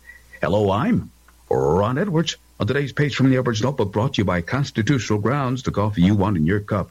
Along with destroying President Trump, I believe that certain corrupt political figures who allegedly had and continue to have close ties with China wanted to keep the incurably ignorant masses focused on Russia with false accusations of Trump being a puppet of Russian dictator Vladimir Putin. But in reality, while many watched Putin, NATO allies poked the bear. I believe certain political figures of both sides of the Uniparty were selling our nation out to China. Today, the brutish cartel and China exercise more authority over our southern border than the United States. Many Chinese nationals are among the throngs of young men from around the world now mooching off of our tax dollars. While many still hope Ukraine defeats Russia, I pray that we are strong enough to deal with what China is bringing. I'm Ron Edwards. See ya on the next page from the Edwards Notebook. Beanstox's designed specifically for people who haven't started investing yet, or don't know how to do it, or haven't been trained how to do it, or are worried about investing in the stock market that they've never done before. It's a robo advisor system that really simplifies the investing process. In other words, put aside 10% of your salary each week, maybe just $100, and let it go to work in the stock market for you. And what Beanstox does is basically automate that process for you easy to set up. You can transfer directly from your bank account and puts it into exchange traded funds, which are baskets of many stocks, which gives you diversification. That's the whole key. The idea that you can have this done for you weekly or bi monthly. But the most important thing is to start now and make it so that you are putting something aside for your own retirement. Beanstox just makes it really simple to do.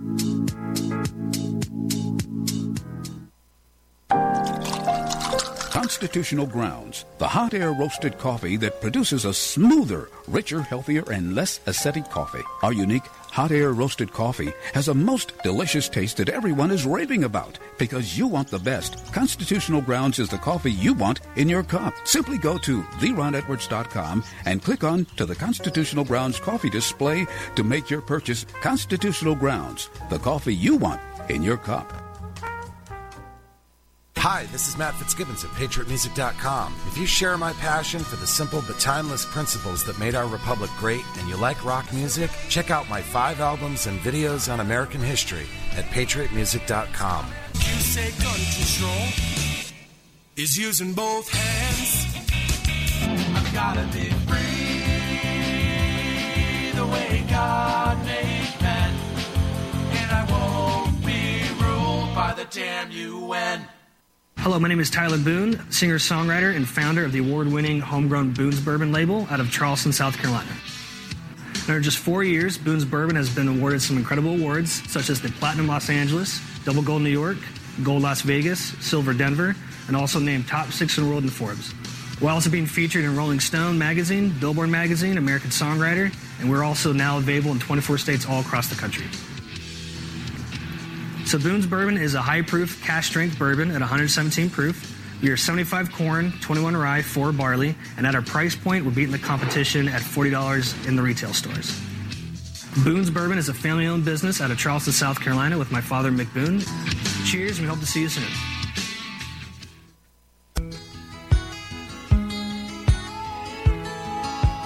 You're listening to Tapp Into the Truth.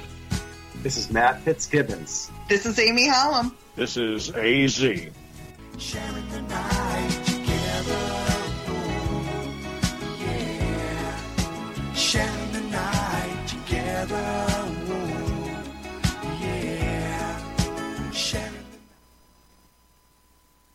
We are sharing the night together, and thank you so much for being here and being part of it.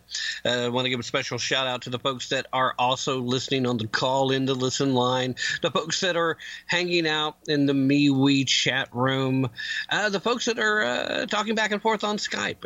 All you guys, glad to have you along, and uh, you know, thank you for being here. Really, seriously, it's Friday night. There's a ton of things that you could be doing. I understand that. I appreciate you deciding you'd rather be here. All right, got a couple of stories I want to try to get to in the time remaining. Uh, you know, I get a little long winded, so I'm probably only going to get to one of them, but I'm going to try. I'm at least going to mention the other one if we don't get there. But uh, here we go. We got a Democratic New Hampshire state representative who now has officially responded to concerned parents in his district who asked him to support a parents' right bill uh, by telling this parent, this constituent of his, to shut up. Yeah, right. Uh, the representative works for us, we the people, right? And parents' rights, especially in school, shouldn't have to have a law. But the fact that in states like New Hampshire, uh, the leftists who've taken over the school system, who decide that they're going to decide what's right or wrong, that people that in the field have been quietly saying a little more loudly, the quiet part out loud, that parents they're not in the system. They don't understand. Uh, they they're not smart enough to make these decisions. They shouldn't get to have a say in policy. Yeah, yeah, okay, whatever, guys. But to literally tell someone who's just asking you to pass a bill to shut up, that's a little over the top, guys, don't you think? I mean, I I'm accustomed to at least politicians being smart enough to do the double speak and kind of say, "Well, thank you very much for your concern on this issue, and I'll take your your concerns into account as we move forward." Kind of blah blah blah lip service, but I'm still going to do what I'm going to do, kind of thing. Uh, that's just good politics, right? Telling somebody to shut up, not so good politics. Anyway, the alleged parent in uh, asked Representative Tommy Hoyt to pass SB 272 without any amendments.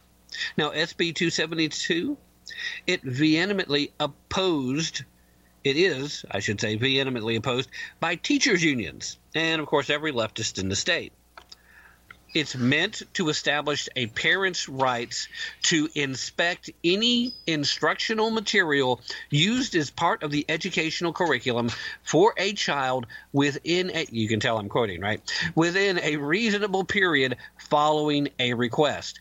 Okay, so basically, if I hear a rumor that you're bringing one of these questionable queer positive books into my fifth grader's classroom and I want to see what your teaching material is, you have a reasonable amount of time, not what the teacher thinks is reasonable, not what the school principal thinks is reasonable, but what can be generally agreed upon by all parties involved as a reasonable amount of time to acknowledge the request and provide that so that it can be inspected. If you're using it as part of the curriculum, every parent who has a child in that classroom has a right to know what's going on, whether the teacher thinks so or not, whether the principal thinks so or not, whether the superintendent of your school system thinks so or not. But once upon a time, not that long ago, every one of those people I just mentioned not only understood, but stood by and would fight for the very idea that parents should be involved, parents should know what's going on in the classroom. In fact, they used to encourage it instead of discourage it like they do now.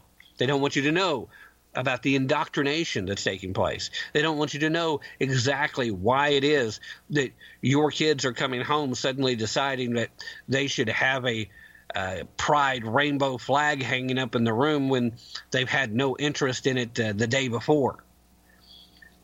Nope, can't tell you about that. You shouldn't know about that. Anyway, back to the story before I rant too long, as I am often likely to do. So you got this reasonable period of time following the request, right? It also is designed to exempt a minor child from immunizations if, in the opinion of a physician, that immunization is detrimental to the child or because of religious beliefs. Now, clearly, this is primarily targeted at COVID vaccines, which, for whatever reason, they're still not acknowledging there's no good reason to give one of these um, jabs to kids. There's just not. They've never been a major vector of transmission. The jabs don't stop transmission anyway.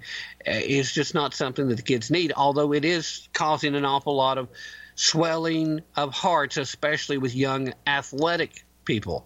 So lots of good reasons not to do it. And there are still some religious grounds because some of this mRNA technology is derived by using fetal tissue that was acquired through the actions of murdering preborn baby humans. Anyway, also part of this bill, inquire of the school or school personnel and to be truthfully and completely informed if the child is being identified or referred to by school district staff as being of a gender other than of which the child was identified or referred when enrolled. And the right to inquire of the school or school personnel and to be truthfully and completely informed if any school or school personnel are proceeding with any intervention to affirm or to provide an accommodation of a child's asserted gender identity when the student's gender identity is other than that of which the child was identified or referred when enrolled. Okay? Is there anything in here that you guys don't agree with so far? Sounds like sounds like stuff we didn't used to have to put down in writing. Sounds like stuff we didn't used to have to have a law to set up. And sounds like stuff that we really shouldn't have to do now, but that is the world we live in. Quoting here from what the parent wrote to Hoyt Aren't most teachers and school staff also parents? Do you believe that teachers and school staff make better parents than everyone else? Do you believe that most parents are abusive? Have the people who want you to vote against parental rights provided much more than fear to support their position? Hoyt fired back by saying, quote, Do you know why children's results tanked during COVID? Their parents were incompetent teachers. Do your children a favor. Let the teachers teach and shut up. You're clearly no professional. Ooh, ooh, such a burn. Such a burn, except for the fact that he's completely ignoring the fact that the reason most results during COVID tanked is because they were attending class via Zoom meeting. This, that, very few parents were actually homeschooling. It was still mostly teachers doing it. So, obviously, sir, you're no professional. And you're certainly not a very good politician. What's funny is later on, Hoyt, he confirmed that the message was accurate. He said it. He's not denying it. He's doubling down, in fact. The New Hampshire Journal asked him about it, and he said, Yeah, that I said it. Now, the bill, unfortunately, was narrowly defeated this past Thursday in the New Hampshire House by a vote of 195 to 190. Excuse me. The House Speaker, uh, a Sherman Packard, launched an investigation into tactics used by the bill's opponents after the revelation of a free plane ticket promised to fly Representative Robin Vogt, Democrat from Portsmouth, back from Florida to vote on the bill, saying, quote, we're looking into the matter and we're concerned about the appearance of impropriety. Sounds like more than appearance. Back to quoting, should there be evidence of a statutory or ethical violation, it will be referred to the appropriate enforcement authority. Uh, so don't hold your breath, folks. Just don't hold your breath. If you're in New Hampshire, if you're in this guy's district, you need to make sure you vote for anybody but him. You need to primary this guy because even a Democrat should know better than to talk to a constituent like that. But again, here we are in America in 2023. And when you're in America in 2023, one of the biggest things you have to be concerned about is becoming the victim of tyranny. And the best, fastest route to becoming the victim of tyranny is to give up your guns. Fastest way to become a victim of crime is to not have your gun on you when you need it. Which is why I need to talk to you a little bit about a mistake that a lot of us gun owners make. And yes, as I've already pointed out, I am guilty of this too. We'll pick out a holster that we think is really cool, that's going to work really good for the, the sidearm we want to carry. But once we try to carry it, it's so uncomfortable. Oh, we try for a while, but we eventually just stop using it. So then, when the time comes, when the situation arrives, when we need to defend ourselves, protect our families, protect our neighbors, uh, protect our property, which, despite the less best efforts, we do have a right to do that as well. Well, we've already lost that battle because we weren't prepared.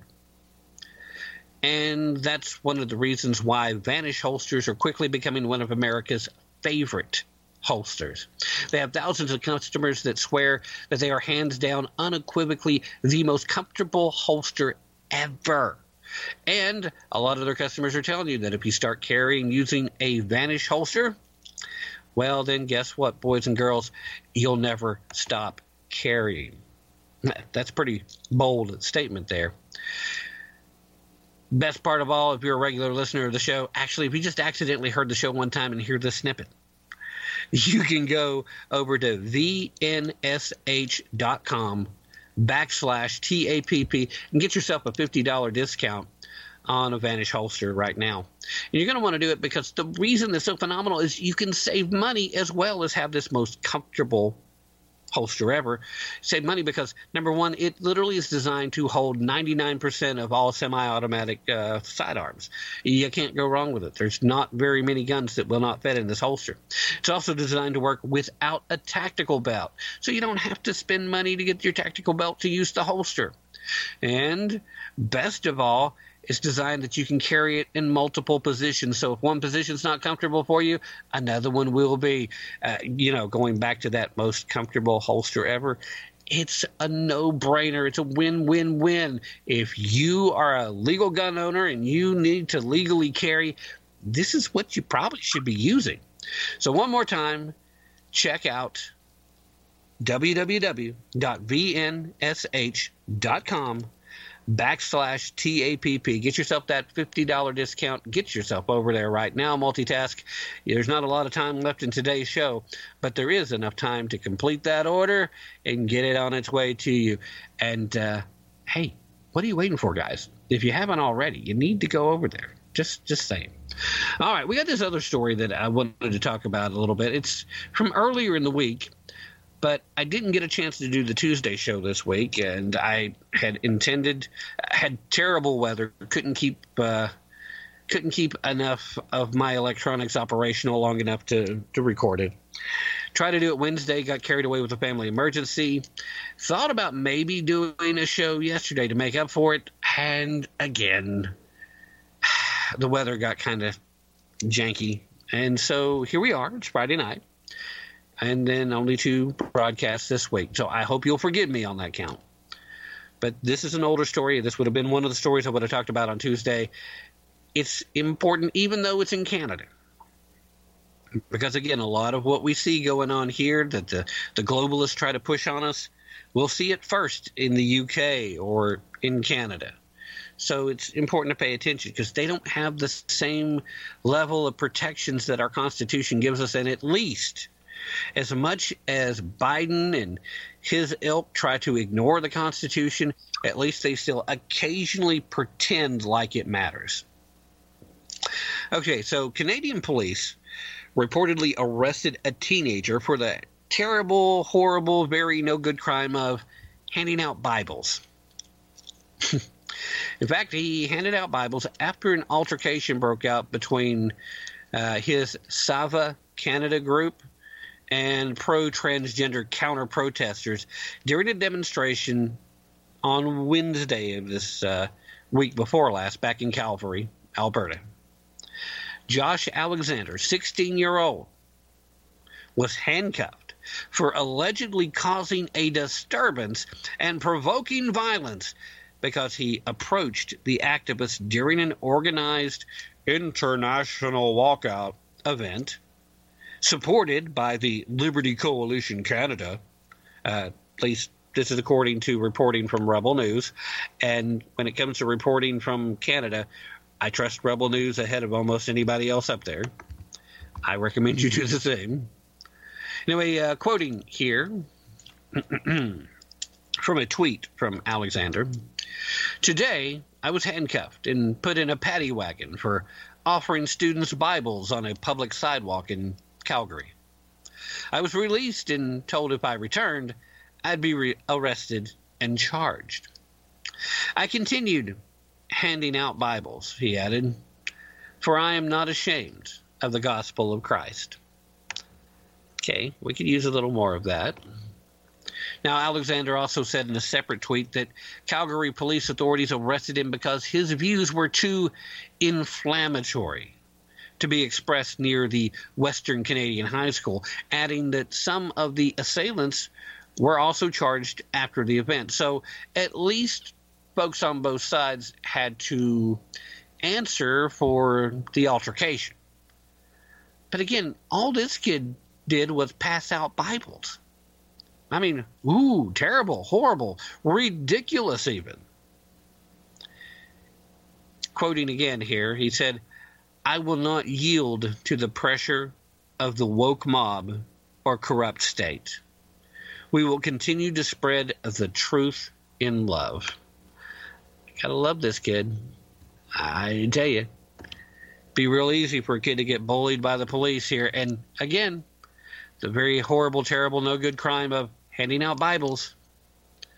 Maxime Bernier, leader of the People's Party of Canada, condemned the Canadian authorities in a tweet accusing law enforcement of displaying a double standard of justice.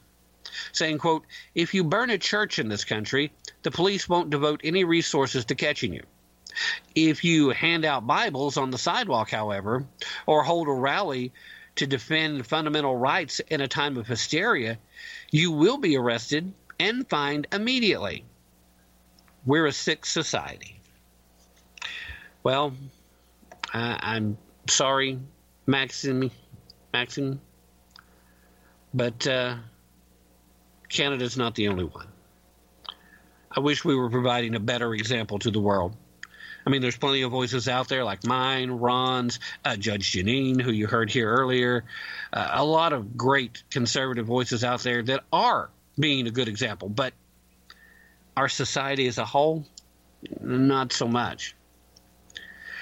Now, this young man, 16 year old Alexander, said that he has faced being detained, arrested, charged, suspended, excluded, threatened, and assaulted on several occasions for taking a stand against progressive ideologies infiltrating the West. Alexander organized and did a organized the demonstration after St. Joseph's Catholic High School uh, in the town of Ontario, Canada, excluded him from attending school after expressing moral and religious objections in class and on social media earlier in the year. Now, he, he made a post on social media and he was threatened to be suspended and other things. So, we're going to arrest you, we're going to detain you, we're going to charge you We're going to not let you participate in all the other little reindeer games we let the other kids uh, participate in. Uh, all because of a social media post. Taking it a bit far? Yeah, I think so. Now, according to the Liberty Coalition Canada, uh, their website over there, uh, such views included him stating that only two genders exist. Ooh, that's a terrible thing to say in today's age, right? Students cannot transition between male and female. Oh my! Again, uh, doesn't work so good on the radio, but I, I'm doing my shocked, sarcastic face, uh, sarcastic, shocked face. Ooh. He also said, get this,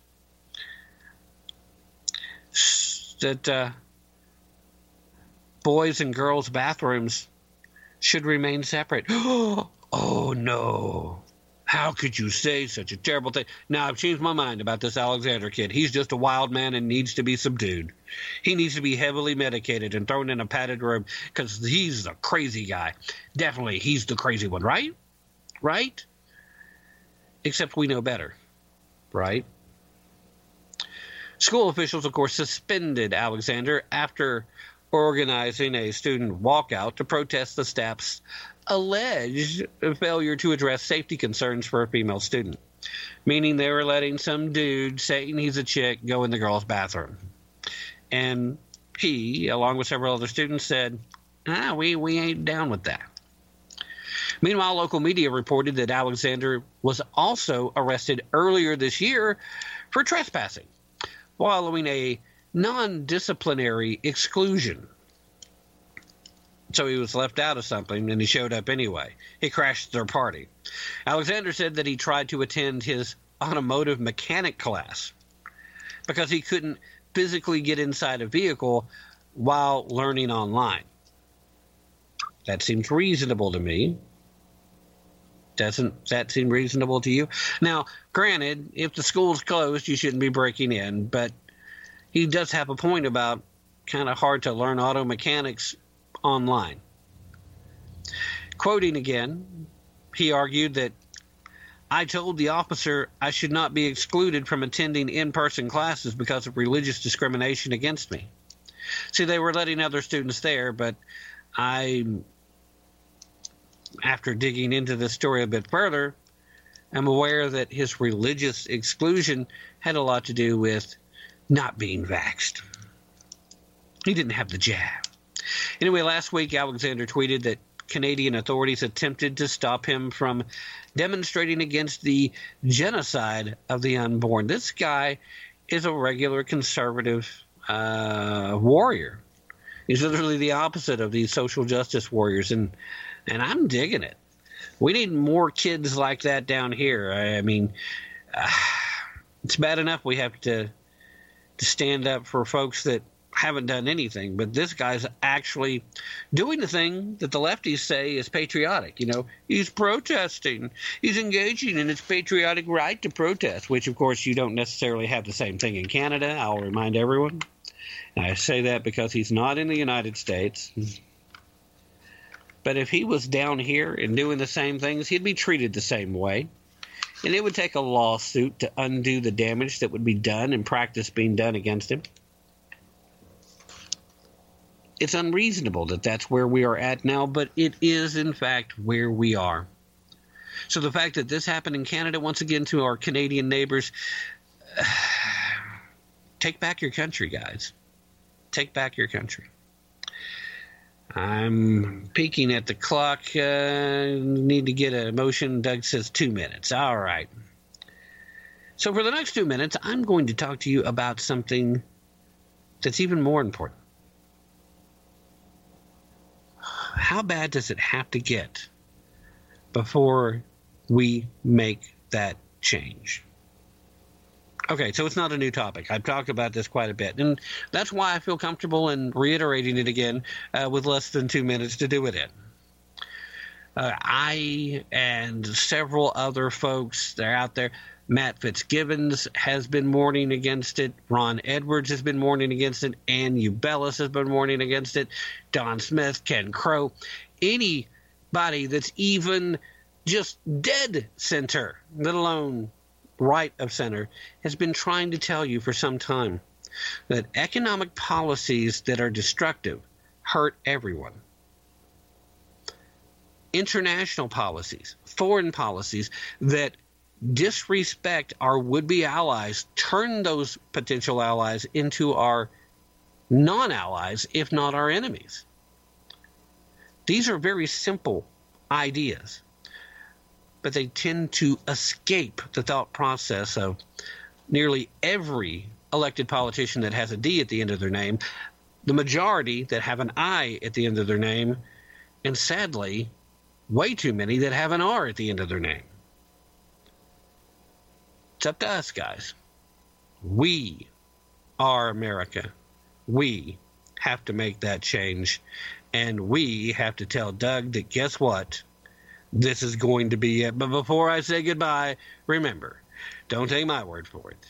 Definitely, definitely don't take their word for it. Be prepared to put in some effort, and most importantly, use your brain if you really want to tap into the truth. Don't forget to check out our sponsors and uh, watch out for each other out there, guys. Uh, this weekend, if it's been anything like this week, it's going to be a wild one. Watch your backs and come back and see us next week. We'll be back. God bless. Have a safe one.